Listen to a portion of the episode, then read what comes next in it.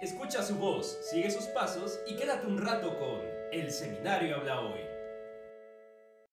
Muy buenas tardes queridos hermanos, sean bienvenidos a su programa El Seminario Habla Hoy en esta emisión del 2 de julio del 2022. El día de hoy reflexionaremos la segunda parte del Lumen Fide a cargo de nuestros hermanos Said y Alfonso. Posteriormente con su servidor analizaremos un poco la vida de Santo Tomás Apóstol y finalmente el Padre Eduardo Islao nos dará una reflexión del Evangelio del día de mañana domingo 13 del tiempo ordinario del ciclo C. Sean bienvenidos, no se olvide dar like, comentar y compartir para que este mensaje de evangelización llegue a más familias. Gracias. Buenas tardes, queridos hermanos. Estamos contentos de estar una vez más con ustedes en este su programa, El Seminario Habla Hoy. Y bueno, vamos a continuar con nuestra programación en esta sección a la luz del magisterio y vamos a seguir hablando acerca de esta encíclica que es Lumen Fidei. Y bueno, nos acompaña nuestro hermano Alfonso, el cual pues nos va a comentar también acerca de esta encíclica. Buenas tardes, hermano, adelante. Buenas tardes, queridos hermanos, muy buenas tardes vamos a iniciar haciendo el comentario sobre eh, esta encíclica. Ya lo decíamos eh, la semana pasada en el episodio que habla de la fe. El Papa Francisco escribe esta encíclica como una continuación ya de unos escritos sobre la fe y la caridad del Papa Benedicto XVI.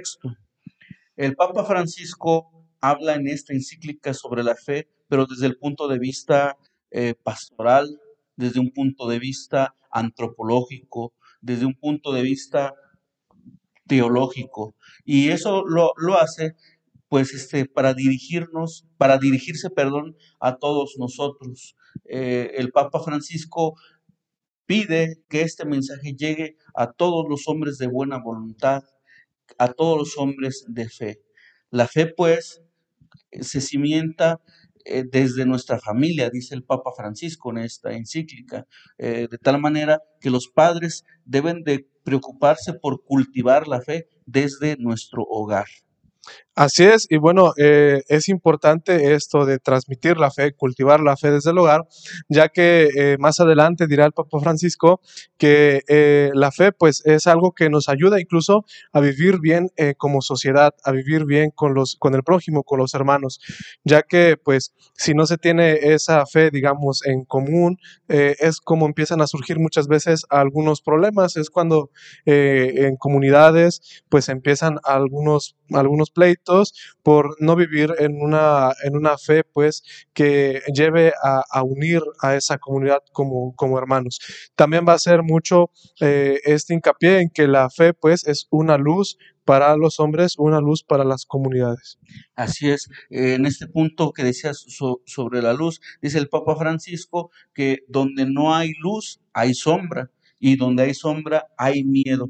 Entonces, has dicho muy bien este punto sobre la fe como una luz, una luz que ilumina. Y entonces, eh, dice el Papa Francisco, hablando de estos temores, de estos temores que muchas veces el ser humano siente, ya como bien lo has dicho, o sea, eh, también esto repercute en la sociedad, esos temores se ven alejados por la fe.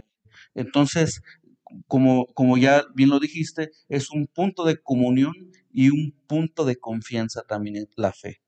Así es, bueno, porque ya como lo mencionabas, cuando una comunidad pues eh, pierde, digamos, la fe, empieza a, tener estos temores que ya mencionabas, ¿no? Y empieza a vivir en lugar de en caridad, pues empiezan ciertas rivalidades y a vivir en, en odio. Entonces la fe pues es una luz que ilumina al hombre, claro, para llegar a Dios también, pero también ayuda para vivir en comunidad de una manera sana, de una manera buena. Esta es la importancia de la fe que se recalca pues en esta encíclica. Así es. Eh, continuaremos eh, hablando también sobre eh, los otros elementos, sobre las otras virtudes, la esperanza y la caridad. Queridos hermanos, muchas gracias por el favor de su atención. Nos, nos vemos en el próximo episodio. Muchas gracias. Queridos hermanos, sean bienvenidos a esta segunda sección llamados a la santidad. El día de hoy vamos a reflexionar sobre otro más de, los apóstoles de nuestro Señor Jesucristo. Recordemos que en ocasiones pasadas hemos reflexionado la vida de varios de ellos y el día de hoy vamos a continuar. El día de hoy hablaremos de Santo Tomás Apóstol. Su fiesta se celebra el 3 de julio. En esta ocasión no la celebraremos porque este día pues es domingo y recordemos que el día domingo se reserva únicamente para nuestro Señor Jesucristo de manera litúrgica. Así que, hermanos, pues en esta ocasión vamos a hablar de su vida, qué enseñanzas podemos sacar para nosotros también. Así como pasa con muchísimos personajes de la antigüedad, incluyendo a muchos santos, eh, no hay un registro como tal que nos diga cuándo nació o cuándo murió exactamente. Solamente pues se reconocen sus hazañas, aquellas obras más importantes que han hecho, es lo que se reconoce pues de muchos personajes antiguos y ahí también se encuentra San Tomás. Por lo mismo, no conocemos muchos de sus datos biográficos exactamente, pero sí conocemos algunos otros, ¿verdad? Tenemos la certeza completamente que él perteneció al grupo de los doce apóstoles que siguieron a nuestro Señor Jesucristo. ¿Y de qué manera o cómo tenemos la certeza? Porque su nombre aparece en la lista de los cuatro evangelistas, tanto en los sinópticos, que son los primeros tres evangelios, Mateo, Marcos y Lucas, aunque ahí solo aparece su nombre, no aparecen más datos de él o si él dijo alguna palabra, hizo alguna opción en específico. Sin embargo, San Juan en su evangelio sí nos va a abrir un panorama más amplio de cómo era su personalidad de San Tomás Apóstol. Eh, aparece en tres ocasiones específicas. En una es cuando ya todos saben que las leyes judías andan persiguiendo a nuestro Señor Jesucristo. Y resulta que él va a ir a visitar a su amigo Lázaro, aquel amigo que tanto quiere, eh, va a ir a visitarlo. Pero esa tierra donde va a ir resulta que es parte, que ahí está dominada por estos que andan buscando a Jesús para matarlo. Y Jesús, pues de una manera muy decidida, dice, pues yo voy allá. Y Santo Tomás sale con esa energía, con esa ímpetu, sale y dice, vamos, vamos allá a morir con él tiene esta valentía de decir, pues vamos, adelante, vamos allá. Hay que llegar con nuestro maestro sin importar las consecuencias. Posteriormente aparece ya en el relato de la última cena, donde Jesús dice, pues voy al Padre. Y, este, este apóstol le pregunta, ¿y cómo vamos a ir al Padre si no conocemos el camino? Es cuando Jesús le dice, yo soy el camino, la verdad y la vida. Entonces, ante esa duda que es sana para nosotros. No es necesario que, creamos todo de momento. A veces necesitamos explicaciones. Y es lo que le pasó a San Tomás.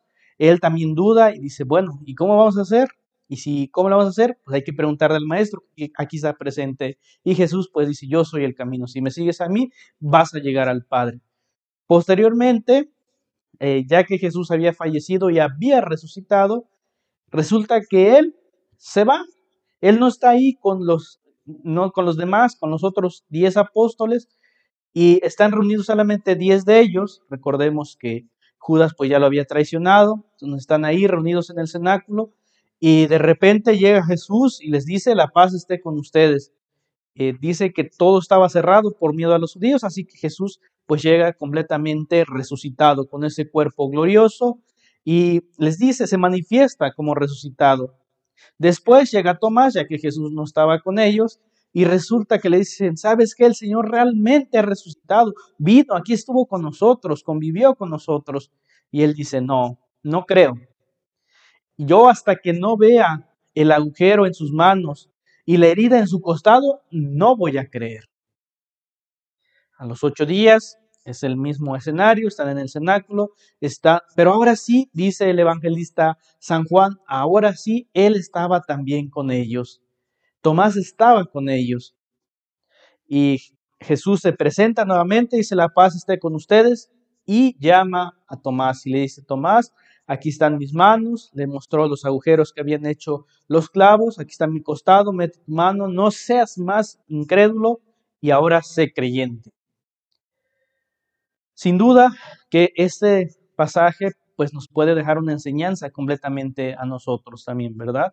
A veces dudamos de la revelación, dudamos de Jesús, dudamos de la iglesia, y pues Jesús nos viene a decir esas mismas palabras, ¿no? No seas más incrédulo y cree de ahora en adelante. Y a ejemplo de Tomás, él, ahora que se le presenta el maestro, posiblemente, pues él sintió vergüenza, él sintió pena, así como veíamos cuando analizábamos este pasaje del Evangelio, cuando lo analizaba el padre Eduardo Islao, decía esto, ¿no? Posiblemente pues él tuvo pena, tuvo vergüenza ante Jesús que llegaba resucitado y que él no había creído. Pero él responde siendo creyente y dice unas frases de las más conocidas y que hoy utilizamos en la liturgia. Señor mío y Dios mío. Esas son las palabras que, le responde y Jesús pues le dice que de ahí en adelante, dichoso tú que has creído, pero más dichosos aquellos que crean sin haber visto. Tomás creyó porque vio, pero dichosos aquellos que crean sin haber visto.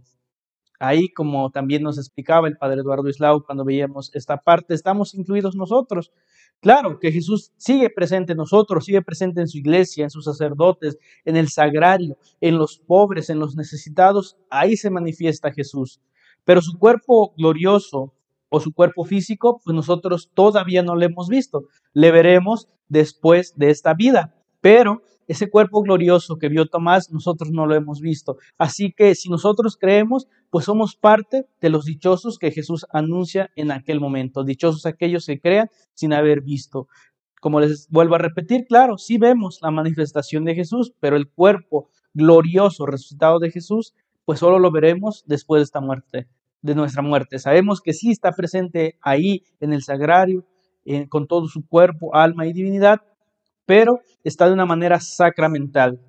Está realmente presente, pero no lo vemos ahí tal cual. Nuestros sentidos pues nos pueden engañar. Eso lo conocemos totalmente por fe y claro que está ahí presente. Pero a lo que hace referencia esta parte, como vuelvo a repetir, es a ese cuerpo glorioso resucitado que era el mismo que estaba viendo Tomás en ese momento.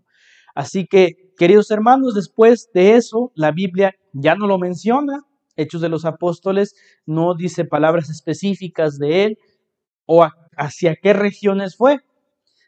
Han surgido varias leyendas y entre ellas eh, está la que él evangelizó la parte de la India. Esa parte de Oriente, incluido la India, fue ahí a evangelizar. Eso es lo que se cree, pero no hay datos específicos de lo que él hizo. También eh, su muerte está datada en aproximadamente por martirio, él fue martirizado como los demás apóstoles, a excepción de Juan, él también fue eh, martirizado y se cree que fue por allá del año 72 después de, de Cristo, ya de nuestra era. No tenemos más datos de él así específicos que digamos con certeza, solamente los que ya acabamos de analizar. ¿Qué podemos sacar para, para nuestra vida, para nuestra enseñanza? Pues hacer ese caminar, no nos desanimemos. Si en alguna ocasión llegamos a dudar, si en alguna ocasión nos sentimos desanimados, el hecho de que Él no estuviera con los demás apóstoles después de la resurrección era posiblemente un signo, pues de que estaba triste, de que no tenía la esperanza de que realmente eh, Jesús ya estaba resucitado. Cuando le dicen que Jesús ha resucitado, Él no quiere creer, Él sigue siendo incrédulo. Y bueno, muchas veces a lo mejor a nosotros nos puede pasar así, eh, de sentirnos desanimados, de sentirnos que, que ya no vale la pena, pero llega Jesús y dice, no seas más incrédulo y cree. Ese es el llamado que nos hace también hoy a nosotros, que creamos en Él, que creamos en su obra. Y bueno, esas son las enseñanzas y así como Él dejó todo para seguir a Cristo, pues nosotros también hay que seguirlo a Cristo desde ahí donde nos encontremos. Pues muchas gracias hermanos, que Santo Tomás interceda por nosotros y que también nos permita ser creyentes cada vez más de lo que Jesús nos ha revelado. Muchas gracias y pasamos al momento fuerte de este programa, a la reflexión del Evangelio. Muy buenas tardes queridos hermanos, ya estamos aquí en esta sección del seminario Habla Hoy, tras los pasos del Señor. Eh, eh, vamos a meditar un evangelio vocacional, mensaje muy bonito para todos nosotros. Es el evangelio de San Lucas, capítulo 10, versículos del 1 al 12 y versículos 17 al 20. Repito, es el evangelio de San Lucas, capítulo 10, versículos del 1 al 12 y 17 al 20. Recordemos, recordemos que el Evangelio siempre, la palabra de Dios siempre nos va a iluminar. Y en esta ocasión eh, la palabra de Dios nos va a recordar cuál es nuestra misión. Tanto ustedes como hermanos laicos que se encuentran en sus hogares, como nosotros, como consagrados. ¿Cuál es mi misión? Tener bien definido qué es lo que nos estorba para cumplir esa misión. Vamos a escuchar pues este Evangelio. Empezamos en el nombre del Padre, del Hijo, del Espíritu Santo. Amén. Del Santo Evangelio según San Lucas. Gloria a ti, Señor Jesús. En aquel tiempo, Jesús designó a otros setenta y dos discípulos y los mandó por delante, de dos en dos, a todos los pueblos y lugares a donde pensaba ir y les dijo, la cosecha es mucha y los trabajadores pocos. Rueguen, por lo tanto, al dueño de la mies que envíe trabajadores a sus campos. Pónganse en camino. Yo los envío como corderos en medio de lobos. No lleven ni dinero, ni morral, ni sandalias, y no se detengan a saludar a nadie por el camino. Cuando entren en una casa, digan que la paz reine en esta casa y si allí hay gente amante de la paz, el deseo de paz de ustedes se cumplirá. Si no, no se cumplirá. Quédense en esa casa, coman y beban de lo que tengan, porque el trabajador tiene derecho a su salario. No anden de casa en casa. En cualquier ciudad donde entren y los reciban, coman lo que les den Curen a los enfermos que haya y díganles, ya se acerca a ustedes el reino de Dios. Pero si entran en una ciudad y no los reciben, salgan por las calles y digan, hasta el polvo de esta ciudad que se nos ha pegado a los pies, nos lo sacudimos, en señal de protesta contra ustedes. De todos modos, sepan que el reino de Dios está cerca. Yo les digo que el día del juicio Sodoma será tratada con menos rigor que esa ciudad. Los setenta y dos discípulos regresaron llenos de alegría y le dijeron a Jesús, Señor, hasta los demonios se nos someten en tu nombre. Él les contestó, vi a Satanás caer del cielo como un rayo. A ustedes les he dado poder para aplastar serpientes y escorpiones y para vencer toda la fuerza del enemigo, y nada les podrá hacer daño. Pero no se alegren de que los demonios se les sometan, alégrense más bien de que sus nombres estén escritos en el cielo. Palabra del Señor. Gloria a ti, Señor Jesús. Bien, hermanos, les decía, un mensaje evangélico vocacional para todos nosotros, para todos los que nos hemos encaminado a las filas del seminario y también para los que se han encaminado en el estilo de vida de, otra vocación, sea el matrimonio, sea la vida soltera. Y por supuesto, eh, la prioridad es esta, eh, eh, la prioridad es esta, lo interesante de todo esto, la obra más grande de misericordia que podemos llevar todos, todos, todos, no solo los sacerdotes, no solo las religiosas, es la obra evangelizadora, la obra de llevar la palabra de Dios a los demás. Pero pudiéramos decir, ¿y yo cómo le hago? ¿Qué tengo que hacer para llevar a cabo esta misión? Nuestra, nuestra misión como iglesia, yo como iglesia, como parte de este cuerpo místico que es la iglesia, ¿Cómo puedo llevar adelante esta misión? Ah, pues muy fácil, en casa. En la casa, ¿verdad? Con los hijos, con eh, los hermanos, qué sé yo. Todos estamos llamados pues a llevar esta obra de evangelización. La obra más grande de misericordia es llevar el Evangelio a quien no lo conoce. Podemos desprendernos de una moneda podemos darle de comer al hambriento, pero dedicarle un momento a Dios, hacerlo vida, recibirlo y hacerlo vida, y después que esto se transmita a los demás a través de mi testimonio, es la obra más grande. Es la obra más grande que ustedes y yo estamos llamados a realizar. Por un lado, debemos darnos cuenta que los que estamos en las filas de la iglesia, los que vamos a misa, los que estamos en el rosario, en la hora santa, no somos las personas más perfectas. Debemos darnos cuenta que el Señor llamó a sus apóstoles y les advirtió, la mies es mucha y los trabajadores son pocos.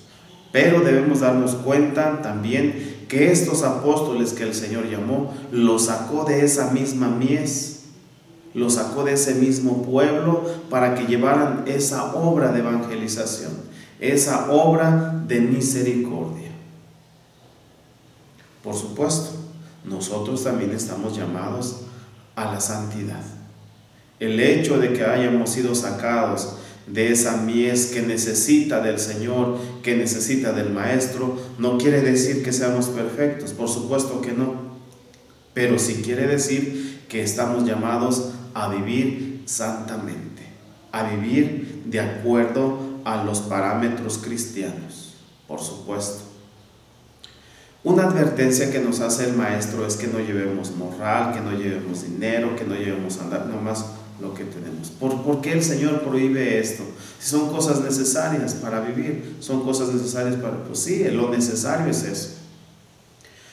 Esto para hacer referencia que no debe haber ningún motivo, que no debe haber ninguna causa que me eh, se oponga a esta misión. Para caminar, para ir adelante, quiero ir a aquel lugar, me voy a ir caminando Necesito ir ligero de equipaje para no cansarme pronto. Y el Evangelio el día de hoy nos revela precisamente esto. ¿Quieres cumplir una misión junto a mí? ¿Eres cristiano? Cumple tu misión. ¿Por qué? Porque debemos saber también nosotros, o todos sabemos, que pertenecemos a una iglesia misionera. La iglesia cristiana es por esencia misionera. El día que la iglesia pierda esta dimensión, ese día la iglesia dejará de ser cristiana.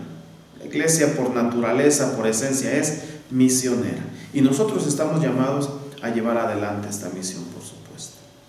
Les decía, no somos las personas más perfectas, más santas, pero sí estamos llamados a vivir en santidad, a santificarnos precisamente llevando esta labor, esta labor que ustedes y yo estamos llamados a realizar. Hermanos, la obra más grande, decíamos, es esta.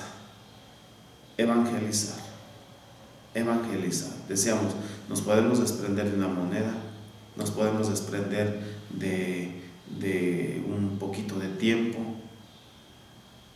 pero enseñar el Evangelio con mi vida, porque lo he recibido, lo he asimilado y al mismo tiempo lo he hecho vida, es una obra muy estoy evangelizando con mi testimonio, con mi forma de vivir la palabra de Dios.